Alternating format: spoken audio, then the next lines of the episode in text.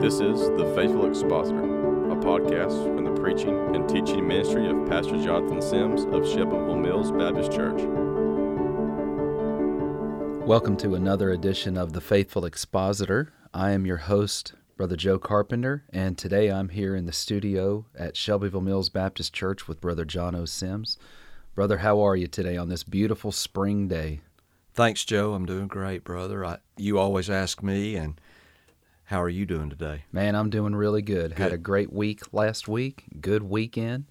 We got back from arch or an archery tournament in Louisville. Boys shot really good, so we're here at home and glad to be here. It was such a wonderful thing to be in the house of the Lord yesterday. Amen.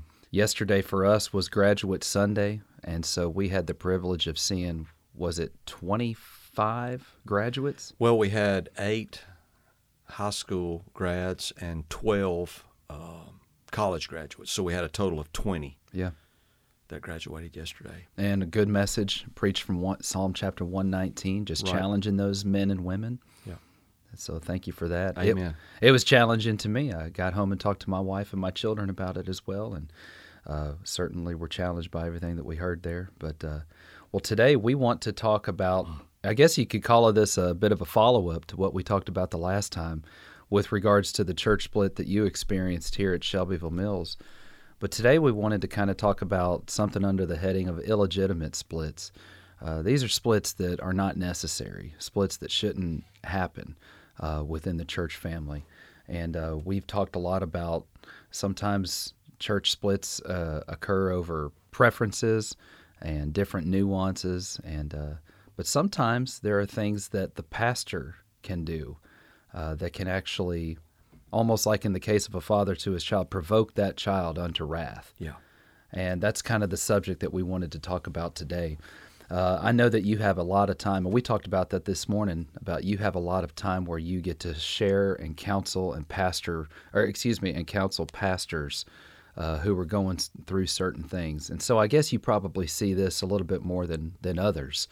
Uh, whereas a pastor maybe he's young and he's sometimes we can be a little brash and uh, sometimes things even concerning our own personality can really rub people the wrong way. And so i know you've given a lot of warnings about that in the past. Speak about some of those things that maybe you've seen in the past. I think the first thing would be that you're very wise to want to do this podcast today as a follow up on the one we did on our church split. yeah to bring a balance. And I appreciate you suggesting that to me last week about there are illegitimate church splits and things that happen that maybe could be stopped or controlled. And so I think it's very wise to, to speak to that. What I would say is that I do speak to a lot of pastors, and I'm thankful that I have, you know, three plus decades now of pastoring a church. I've always wanted to help brothers. I love pastors. I, it's the great joy of my heart. I don't want to bottle up the things that the Lord's taught me. I, I want to maybe save a brother from making some of the mistakes I made. Mm. And I think that's part of the heart and the spirit of why we do what we do. Mm-hmm. And so I love to talk to pastors and share with them, hopefully, some of the wisdom God's given me and the experiences experiences that He's led me through. mm-hmm.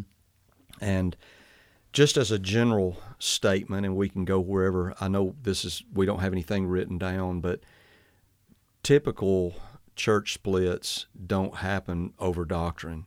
yeah Now I know that there are some that reach a doctrinal boiling point, but that's the exception in my experience. mm-hmm. Most guys that call me up are in trouble over personality issues and Mm-hmm. ways they said things and ways they did things. And typically, this happens in the life of the young pastor that's just getting started. And um, Satan takes some of the things that he says and some of the things that he does in his inexperience and immaturity. And Satan's able to take that and, you know, cause a faction, a schism, fan the flames, and Yeah. before long you got this massive brush fire that's just blazing out of control, and all too often it it costs the young guy his church or it splits the congregation, you know. Yeah. So that would just be a general overarching statement that Yeah. there's so much to be said about early on, you know, having some wisdom. And I think it needs to be said that every young pastor needs an older pastor Man, that's so been through the fire, Mm-hmm. that he can pick up the phone and call, go sit down with, um, and ask him questions and you know not keep reinventing the wheel Yeah. but learn from the brother that's been further down the road than he has Yeah, that's true. And like you said, a lot of us made a lot of rookie mistakes, I guess you could call it that too, Right. when we come in. and uh, it's important maybe to even have that brother, that mentor uh, that can kind of help you to know there are some hills on which to die. Right. And then there are some hills that you don't need to die on. And I think the mistake and the danger of every young pastor is that everything's a hill to die on. Yeah. They they think that everything's major, everything's a ten, everything's worth going to war over, and the truth is it's just not. Yeah. Um, the the greatest counsel I think I could give to a brother that's in his first church or he's young in the ministry would be um, I wouldn't do anything the first several years of my ministry except preach the word. Um, I would go in and just take a book of the Bible, preach through it verse by verse, word by word, and in the course of doing that, pray that God would cause the people to fall in love with the Word of God. Yeah. I would consistently and constantly hold before the congregation biblical authority Yeah, that's big. that the Bible is our you know our operating instructions here we're going to be regulated and ruled by the rule of scripture I would talk about the authority of scripture I would talk about the inspiration of scripture I would talk about the inerrancy of scripture and I would spend a lot of time talking about the sufficiency of scripture and how we apply the truth that we learn to our lives and to living Mm-hmm. and I would want to have it thoroughly established in the minds of the people that the Bible is the Word of God and that it's the sole source of authority for this church to function and operate. Because once that's established, then you can begin to show them, okay, we need this needs to be changed to be in line with the Bible. Yeah. This needs to be changed to be in line with the Scriptures. And it, then it's not so much an issue of them following you as it is them following the Word of God. Mm-hmm. It takes a long time to establish trust in the people mm-hmm. to be willing to follow you. And I can understand that. Yeah. I'm a look before I leap kind yeah. of guy. Yeah. And I want to make sure that you're worthy of my following you before I just, you know, blindly jump in. And the way you're going to get my respect is to show me that the Bible is the Word of God. So help walk me through that a little bit. Then I'm the, I'm the young pastor, and I've come into a, a church uh, fresh out of seminary. Yep. Excited to be there. Full of new ideas. Yeah, buddy. Uh, probably in my head, uh, just like it was in my experience, I probably had a lot of pride. Yeah. Needed to be needed to be squashed too. But I'm coming in too, and you know we talk about just preaching the word and just um, establishing biblical authority. And what does that look like then for me? Is when I come in and the church says, "Well, we need you to chair this committee, and we need you to sit on this one, and we need you know, we're going to have a deacons meeting next week. We need you to be a part of that, and we need you to come in, and uh, we're going to be ordaining a new uh, music minister next week or something to that effect." How does that, all that kind of start to things start to flesh out then before you? You know, when Joshua led the children of Israel across the Jordan River, they first went to Jericho, then they went to Ai, ran into some trouble there, then they went to Gibeon, but they didn't try to tackle all three of those cities at one time. Um, when a person's sick, we don't do a lung transplant, a heart transplant, and a kidney transplant all in one surgery. Few patients would survive that. Mm-hmm. And most of our churches are sick Yeah. they're just sick and they, they need multiple operations but you can't give them every operation at one time Yeah. so you might have to do some undesirable things up Yeah. front that later on down the road now after 22 and a half years here i don't have to sit on every committee. Yeah. i don't have to be in every meeting. Mhm. but early on i did. Early on they needed me to be there. And some churches have those things written into their bylaws. And you know you are not at the place to where you're ready to change the bylaws, and so I would encourage you to you know without violating your family, mm. without violating your commitment to study and your commitment to the Word of God, that early on you may have to do some of those things because you understand the greater wars you'll be fighting on down the road Yeah. and not get tripped up on those little skirmishes there. Mm-hmm. You have to choose your battles wisely. Yeah. And you know, you're going to need to fight much more important battles than sitting in on a deacons meeting or a finance committee meeting. That that's a good example, brother, of just not getting engaged at war in a needless battle. Yeah. Um, you can do some of those things early on. It's not sin. You're not Yeah. compromising to help establish biblical authority, get some tenure under your belt, get some time under your belt. Mm-hmm. And I, I don't want to be legalistic here, but man, I, I would think that you would want to spend several years, five years plus, of doing nothing, mm-hmm. not changing nothing, mm-hmm.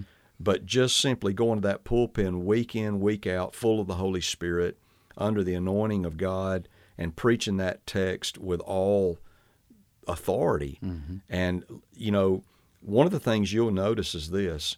I say all the time spirit filled expository preaching is church discipline. Trust me, if you preach the word and the power of the Spirit from the pulpit, you'll have all the trouble you can handle Yeah. if you do nothing else. It's true. That's where I would rather the battle be, is let people get upset over the word. Yeah. Let them leave the church because they don't agree with the word rather than some little piddling committee thing, you yeah. know. Yeah. Um, let it be about the word. Mm-hmm. So preach the word that it adds to the church what needs to be added and takes away what needs to be taken away. Mm-hmm. But so many preachers get tripped up on little secondary things, and they'll tell me that I'm fighting a, I'm fighting a battle over, you know, the curtains. I'm fighting a battle over whether we leave the door open to the uh, back part of the sanctuary or not, or you know, uh, uh, the Lord's Supper table. You know, Sure. preachers have gotten in trouble moving the Lord's Supper table. For heaven's sakes, man, that's just not worth fighting over. Right. In the early years of your ministry, um, keep it about the Word Yeah. and establish biblical authority and spend all your chips there early on. Because if you don't establish biblical authority, you're going to have a superficial ministry all of your life. I remember one of the things too that you did that helped me out uh, when I would first met you, and I had did the same thing. I was seeking out a, a pastor who could uh, mentor me and talk to me before I ever came here. And one of the things that you said to me too early on was uh, to be able to start really investing in some of those key leaders that are in the church. How, describe how some of that played out for you then when you came to Shelbyville Mills. I mean, I understand obviously it was almost you were a wartime pastor, Right. And and it was probably hard to even find who are those men who were with me and who were who you know who who were going to actually be able to stand firm. How did you begin then to uh, start to kind of invest in those guys? Well, you know, I have guys ask me that all the time. I had a conversation with a pastor about that just this past week that I didn't know very well, and he was talking to me about how he was going to begin to meet with this key guy and one day a week, and then he was going to meet with this key guy the next day of the week, and so forth and so on. And I guess that's good. I just never did that. Yeah, I never did that. Um, I believe the chief disciple making tool is the pulpit Amen. and I only have so much energy with five children. I only have so much time doing three expositions a week, which is what I was doing when I came here. And now with you helping me, I'm down to two. Um, and all of the things that you see at Shelbyville Mills that we enjoy now did not come through me having a Saturday meeting. Mm-hmm. They didn't come with me spending Monday afternoon with two brothers that I was grooming to be elders or whatever. Everything in this church came through me going to the pulpit week in, week out, and preaching the next text in the power of the Spirit. Amen. And I, th- I believe that's all you have to do. I'm not saying that a guy shouldn't do some of that, but I just didn't do it. I, I never did that. And I just preached the Word, and the Holy Spirit used the Word of God from the pulpit. And I've learned from Jeff Noblit to even be more intentional Yeah. about addressing even structural things and fine tune issues that need to be fixed in the church from the pulpit rather than having 27 committee meetings. Right, know? right. Uh, not to contradict what I said earlier, because it takes time to get to that point. Yeah. But um, I didn't do that, Brother Joe. I, Mm-hmm. I just didn't have those extra special days and meetings because I didn't have time. Yeah. I found that to give myself to the text required the lion's share of my time, and then to be the kind of daddy, uh, the kind of husband that I was called to be, required the remainder of my time. And That's good. I did all the other things other pastors do. You know, you have weddings, you have funerals, you Mm-hmm. have hospital visits, and all those things. But um, I believe you make your case from the pulpit. Mm-hmm. And this might be a segue to another thing, um, not trying to jump ahead of you because I think all of these go together. But every year at the True Church Conference, and I love it, it's, it's a joy. Uh, I'll have pastors pull me off to the side and they'll say, Can I speak to you for a moment? And I showed you this morning where this year I think I've responded to what 30, 30 of such phone calls, uh, and glad to do that of pastors that have called me up, and each one of those are probably hour and hour and a half long um, counseling session that I've had with them on the phone. And if I combined the men at the True Church Conference that pulled me off to the side with those 30, 35 plus men that I've talked with on the phone this year, I would say the overwhelming vast majority of them, I'm thinking 90% upwards of them, have said something like this I'm in my first church. Mm-hmm. I went in. I was convinced I needed elders, Yeah. and I immediately chose four elders, five elders, whatever, however many. And now we're polarized. They're mm. against me. I can't get anything done. Mm-hmm. Everything's bottlenecked. Um, that my hands are tied. I, I can't do anything. Yeah. And they want to say something like, you know, when Paul passed through all the cities, he appointed elders in every city. My first response to be, you're not Paul. Right. You're not an apostle. You're a young seminary graduate, a young pastor. And my my warning would be to anybody listening, you don't have the wisdom and you don't have the tenure mm-hmm. and you don't have the knowledge and the time under your belt to go in and appoint elders the very first thing. Right. That's almost always a place where Satan gets involved Yeah. and gets a stranglehold on the church. You know, we hear about all these Baptist churches with churches with their quote deacon boards hmm. that have the churches shut down and strangleheld. Well, the same thing happens with a young pastor who, in his zeal to be biblically correct, and I give him an A for zeal, but goes and chooses a quote elder board that he hasn't had sufficient time to look the, at them and watch them and to know their lives and to find out about their qualifications and their commitment to Christ and to look at their history and and and how they've led and how are they leading their families. Mm-hmm. And that would just be maybe a little dovetailing with what I said earlier about in your early years, I just don't think you possess the knowledge and the wisdom to make major decisions like that. Maybe not even the credibility yet. No. Yeah. And that's why I think you need the maturity Yeah. and the brothers around you need the maturity. Mm-hmm. And so, brother, I would encourage you go to the pulpit and stake your case there. Spend the best of your chips and the best of your energies and your mental capacities and your studies in being ready to preach the Word of God on Sunday.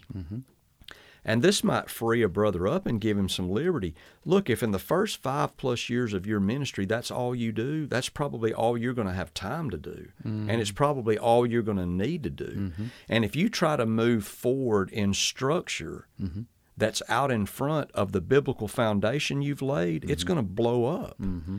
So focus your energies and your efforts on building a strong biblical foundation. And then we'll talk about deacons and elders and some of these other you know, structural things that need to be looked at. And if you let's say if you're coming into a, a church, you're the the new pastor there, and you're maybe you're seeing you're number one, you're concerned about like what we've talked about those boards of deacons who quote unquote rule churches, or you're very convicted on plurality of elders. Do you recommend preaching then on those First Timothy three texts and those uh, you know those texts that kind of deal with those issues, biblical qualifications of deacons and things like that? Yes. Mm-hmm. Although the warning that I would give is is that I can be wrong and I mm-hmm. don't always have the wisdom and that's why I always pray. Mm-hmm. And you know I believe in the active ministry of the Holy Spirit in our lives and our ministries and and I trust his leadership and one of the things that I do is pray and ask the Lord, Lord, what book would you have me preach? You know this church better than I do. You know what they need better than I do. I can think they need something and, and it be out of season. Hmm. What you know this congregation, Lord, I'm going to pray. I'm going to search your word. I'm going to read through the Bible. I'm going to read through the New Testament. I'm going to read through my Bible. And I want you to show me what book this church needs to hear Amen. first. Amen. And the Lord's always brought a book to my heart and my mind, and it's never been wrong. It's always been exactly what the great physician ordered. Hmm. And by preaching that book that's in season, what the Lord knows the church needs, so many peripheral things happen. There's so many other things that he addresses and speaks to. And, you know, there's no perfect world and Satan can get involved and churches can go south even if the pastor does everything right. I mm-hmm. want to be clear on that. Hmm. But during this time, you know, it, it endears your people to you. They mm. they love you because you're preaching the word and it establishes a trust and and an understanding among them that, you know, he cares about us. He's trying to shepherd us. He's trying to lead us with the Word of God, and God's elect are there. Mm-hmm. The people that God chose before the foundation of the world, He has His elect there. Mm-hmm. And the elect of God are always going to respond to sheep food. Yeah. They're always going to respond to the Word of God, and the goats are going to hate it. Mm-hmm. You know, that's why I say expository preaching is church discipline Yeah. the first several years here, the church was so unhealthy and so uh, frayed and had so many schisms. I didn't have any authority to make any strong structural changes. Mm-hmm. Nobody was following me. Nobody was listening to those ideas. Hmm. And all I did was preach the word, and what it did is it sh- it separated the wheat from the tares. Hmm. And sometimes I'm not smart enough to do that. Like Jesus said, I'll pull wheat up thinking I'm pulling tares up. but just by preaching the word of God, it separated the goats and the sheep. Mm-hmm. And really, our our entire division here came not because I made some great structural change to Sunday school or shut down the WMU or you know did some bonehead thing that guys do in their early years. All I did was preach the word, mm. and brother, the word divided us. Mm-hmm. Now that's a division you need. Yeah. When the word divides you, it's for good reason. It is. You can live with that. Yeah. But I, I just wouldn't want to go, go to bed at night thinking the church divided because I did something stupid. Right, and that's no, that's kind of one of the things I wanted to talk about too. Sometimes that happens. Uh, you've got the young pastor that's coming in. Sometimes he's uh, there's pride, there's arrogance. Uh, I've been trained, I have been called, uh, and so at times they'll do the opposite of what Peter says, and they'll actually lord it over the church, and they'll my way is the highway. I've got these wonderful ideas. I see all of these issues that are going on, whether it be WMU or I see, you know, there's unqualified leaders, and so they'll just come in and start turning over tables. There's a new sheriff in town. Yeah, buddy. Yeah. What would you say to that young that young guy? I'm not going to say much to him because he's not teachable. Hmm. When I run into a guy like that, if, if he doesn't show me some humility and some teachability, I'm I'm I'm done. Yeah. Uh, most guys like that, you know, there's not much you can do because they know it all. Know it all is the worst thing you can be. Yeah. Um, and you know, you said about in your example the young seminarian who says to the church, "I'm called and I'm trained." I'd stop him right there, and I'd say, "Now I'm not going to question your call, brother. That's between you and the Lord. But I'm going to tell you right up front, you're not trained. Seminary doesn't train you. If you're pointing to seminary as your training, then you didn't get any. Uh, you got some theological instruction. You learned some vocabulary, and you learned a few Greek words, but you've not been trained." Yeah. And I don't know of a guy that comes out of past, uh, seminary that's trained to be a pastor. Right. Not in this day. Uh, and so I would say to him, no, you, you're called, uh, praise the Lord, but you've got a long way to go before you're trained. And you need to be patient. And you got to keep in mind that there's a lot of people out there in that church that know more than you know Yeah. and there's a lot of people even if even if they're not deeply spiritual they're older than you and they have more life experiences than you do. Mm-hmm. And the one thing nobody likes is a know-it-all. Yeah. That's one thing nobody likes. If you want to make a lot of enemies out of just good, common, ordinary people, go in as a know-it-all. and so I, I would just say that a guy needs to be humble. He needs to be teachable. He needs a mentor. And you know, back to that conversation you and I had about you telling me to reach out to an older pastor that you needed that. And I think I warned you then, make sure it's the right one. Yeah. Just because a guy's an older guy doesn't mean that he's the one you need to be talking to. Mm-hmm. Find a guy that, yeah, that has that's your elder, but find a guy that's done it. Mm-hmm. Find a guy that's paid the price to see a church be a biblically healthy church and that's paid the price to institute church discipline and expository preaching and standards for leadership and direct world missions and small group every member ministry and he's paid the price for those things and his church is built upon the New Testament. That's the guy you want to spend time with. But just because you come out of seminary and you've got all these uh, ideas and you say, "quote I'm trained," that's yeah, it's a train wreck. uh, you know, that's what it's going to end up being. Yeah. Um, and so the worst thing a, a pastor can do is is be prideful, arrogant, know it all, and not himself be a learner. How can that young pastor know then too? There's we can talk maybe a little bit the difference between the majors and the minors. How can he be able to differentiate? You know, is this the hill on which to die, or what's the, you know, what do I need to really be? And you've already said, obviously, preaching of the Word of God, that's everything. Uh, how then does he know when something arises? Is this the thing? Is this the one? Is this the issue? Is this the one that's going to uh, th- that I've got to I've got to take a stand here on, or ju- Call or or overlook it? Call Brother Jeff. yeah, Call Derek Milton. yeah, Call Jason Johns. You know, call Chris Shepard. Um, give me a call. yeah, You're going to call it wrong. You're going to major on the minors. You're going to die on an insignificant molehill. Mm. You're probably going to use inflammatory language. Yeah. Throw out a bunch of verbiage that you can't back up. Yeah. That just incites people and makes people want to fight. Mm-hmm. And it's just it's just a formula for disaster. Um, you need to call an older brother and say, "Hey, I'm thinking about this. I'm getting some pushback. What do you think?" Mm-hmm. And probably more than most times, I'm going to say that's not the battle you need to be fighting right now. Hmm. But there are times. I had a brother call me up recently, and it was an issue where I said, "You have to stand. yeah, You can't compromise. Hmm. You cannot give on this. This is a biblical issue. Hmm. This has to do with the authority and the uh, inspiration of the Holy Scriptures, and you can't give on this. This has to do with your calling and you know your responsibility to preach the word. yeah, Let me just say, for the record, I still do that. yeah, I'll call up Brother Don Singleton. I'll call up Brother Jeff Noblit. I frequently call Da- Derek Melton. I sat down with you and Ryan today, mm-hmm. did I not? Yeah. And asked y'all a question. I said, I'm, you know, not mer- very many men I can ask, but I'm going to ask the two elders that serve with me. And y'all gave me your honest counsel. I believe unbiased. Mm-hmm. And so, you know, in a multitude of counselors, there's safety. Yeah. By wise counsel, you will make your war. Mm-hmm. You don't just fly by the seat of your pants. Amen.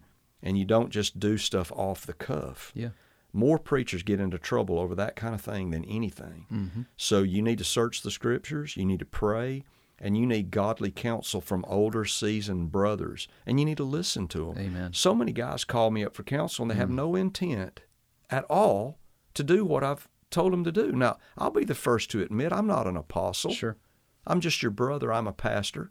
I, I can't mandate anything to you, but why do you call me for counsel if you're not going to heed it? right, Counsel's to be heeded. Mm-hmm. And if I'm going to take the time and hopefully give you scripture to back it up and explain to you what my experiences were, is it not a wise thing to learn from that? yeah, and to, to learn from the examples that have been laid out before you.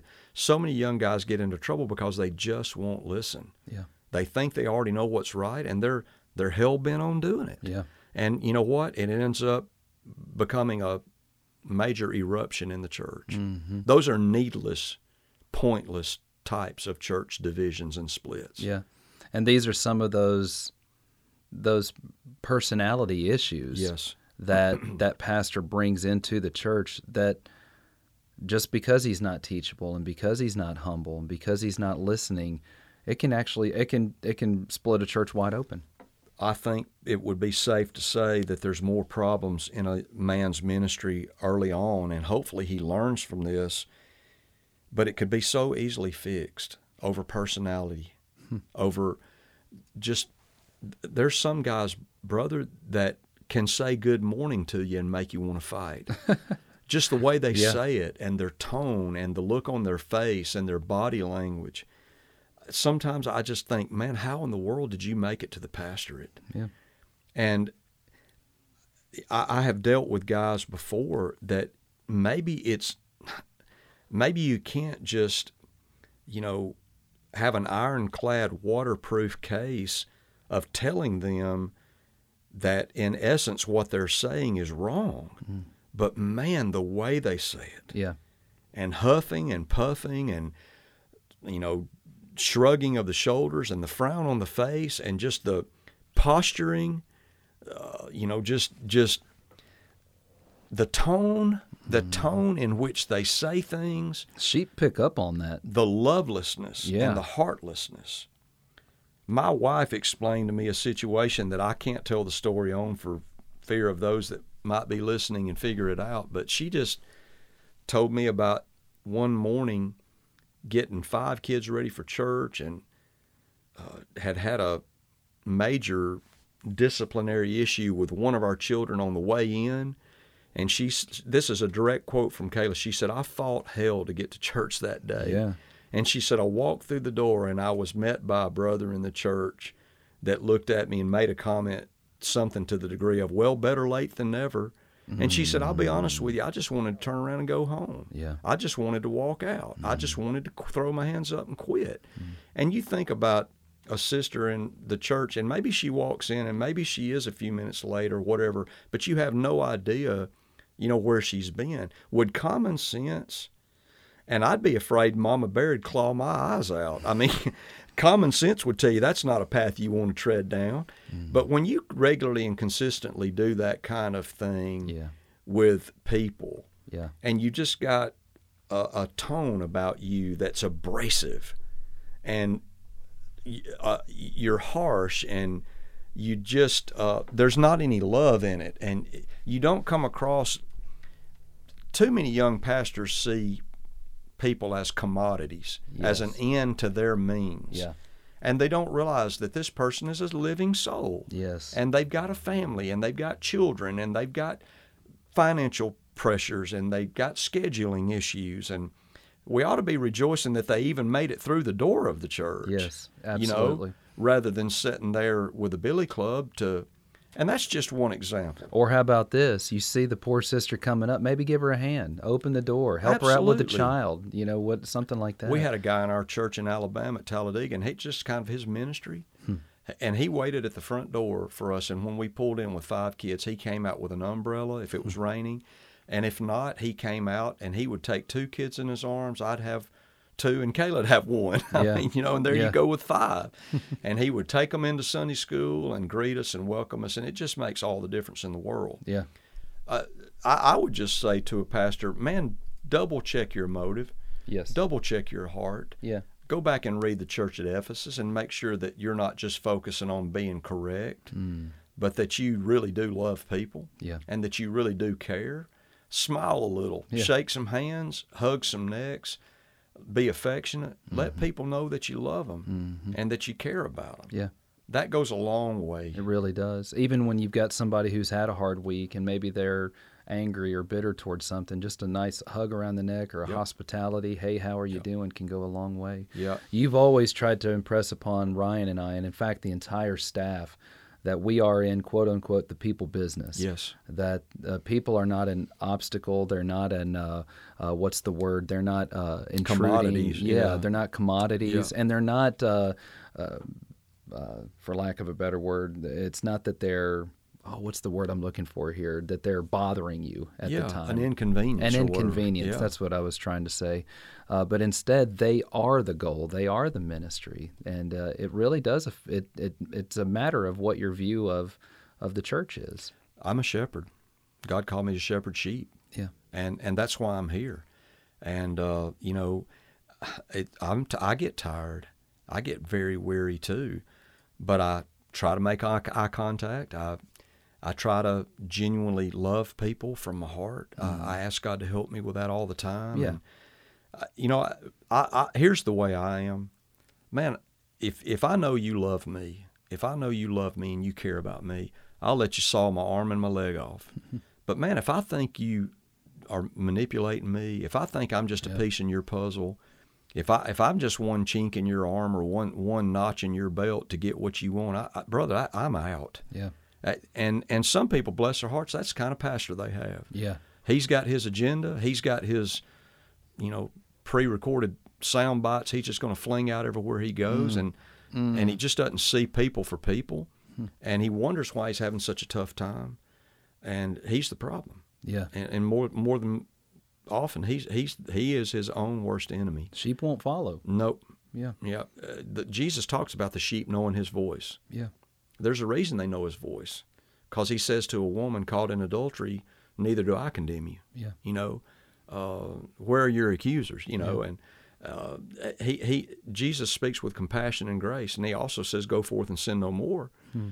But but there's there's just a look in his face. Uh, there's there's a way he carries himself Yeah. that says to the sinner, you know, I love you. Hmm. And you're welcome, and I'm going to help you. Mm-hmm. And it's not compromise, and it's not jelly bean spine. It's I'm going to tell you the truth, but you know there's a way to, to tell the truth, and here's the way the Bible says it: speak the truth in love. Yeah.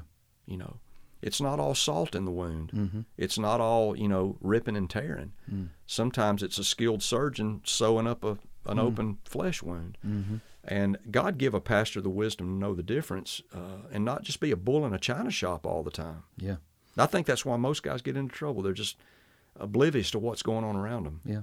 There's a lot of truth to the old saying people don't really care how much you know until they know how much you care. There's some truth in it, There no really doubt about it. Yeah. Yep. Well, these are just some of the kind of the glaring issues that uh, we've seen in the past when it comes to what we would call illegitimate church splits. Right. Have you seen? Is there anything else before we kind of start to maybe put a bow on this and tie it up? Man, forgive me. Uh, I'm brain dead on Monday. You know, It it's is been, Monday. It's been it has been a very very busy week. I was talking about it this morning from being in Oklahoma to Mm-hmm. being in Mississippi. You come back Easter, Mm-hmm. Mother's Day, graduation Sunday. Amen. Preached a very difficult text last night. Daniel's vision of 70 weeks. Which, by the way, I still believe is worthy of a podcast, and I would encourage anybody to go back and to listen to that message where Amen, you brother. took us from Daniel, gave us the outline there. Amen. Wonderful, Amen. wonderfully, ex- yeah, and all the way up to four youth camp messages that I'm studying on now, I'm down to my last one, but I still got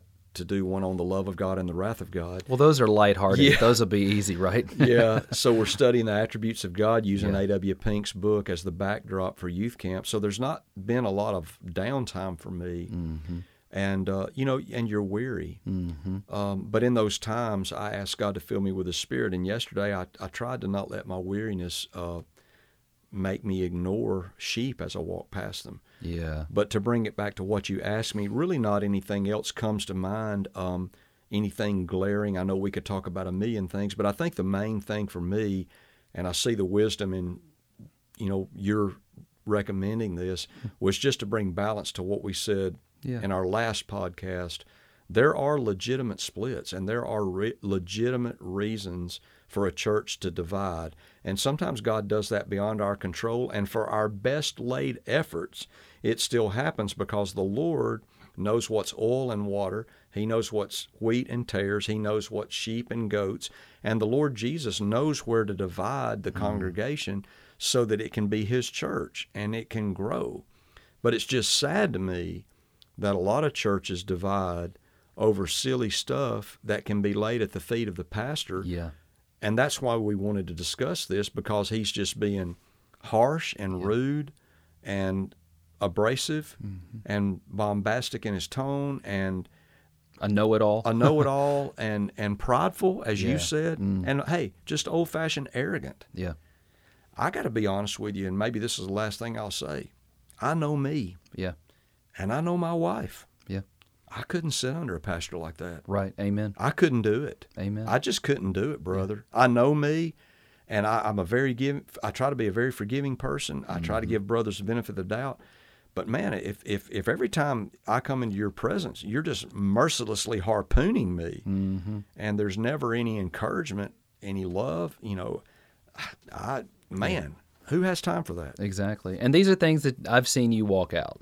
I don't ever watch you walk into a room where people in the congregation are at where your face doesn't just light up when you see them. You're hugging necks, you're getting down on the level of children and speaking to them. Uh, and another brother who uh, did this was at one point, David Brown did this. Uh, uh, I saw him. He had a really good bedside manner with folks that are in the hospital too, and I say that because I saw him do that with my wife, who doesn't like it when people come visit her in the hospital. sure. But but it was uh, it, it was because he had there, there was a temperament to to that, and if we go in just kind of like a bull in a china shop, and we've got that abrasive temperament, then the sheep aren't going to want to listen to you or be around you, That's right. That's right. let alone follow you. I would just again, you know, tell a brother to pray and be filled with the Spirit and have mentors and ask your wife honest questions. She'll tell you. That's right. Ask her, How am I coming across? She'll tell you. She will. She'll be honest with you. And seek out older pastors that have been further down the road from you. And uh, in those early years, don't make any major decisions without first running it by an older brother Amen. And do what he says. Yeah. That'll save you a world of trouble. Amen, brother. Well, thank you again for uh, spending some time dealing with this this difficult subject uh, of and when we get into illegitimate church splits. Again, if uh, for any of our listeners, if you have any questions for us or comments, please let us know. Drop us an email. Um, my email address is www.sm uh, excuse me brojo at smbconline.com, and I'll just sign off by saying once again we love you and appreciate you. Thank you for listening to The Faithful Expositor. For more information on Brother Jono's ministry, go to our church website, smbconline.com, and follow him on Twitter at Jono Sims.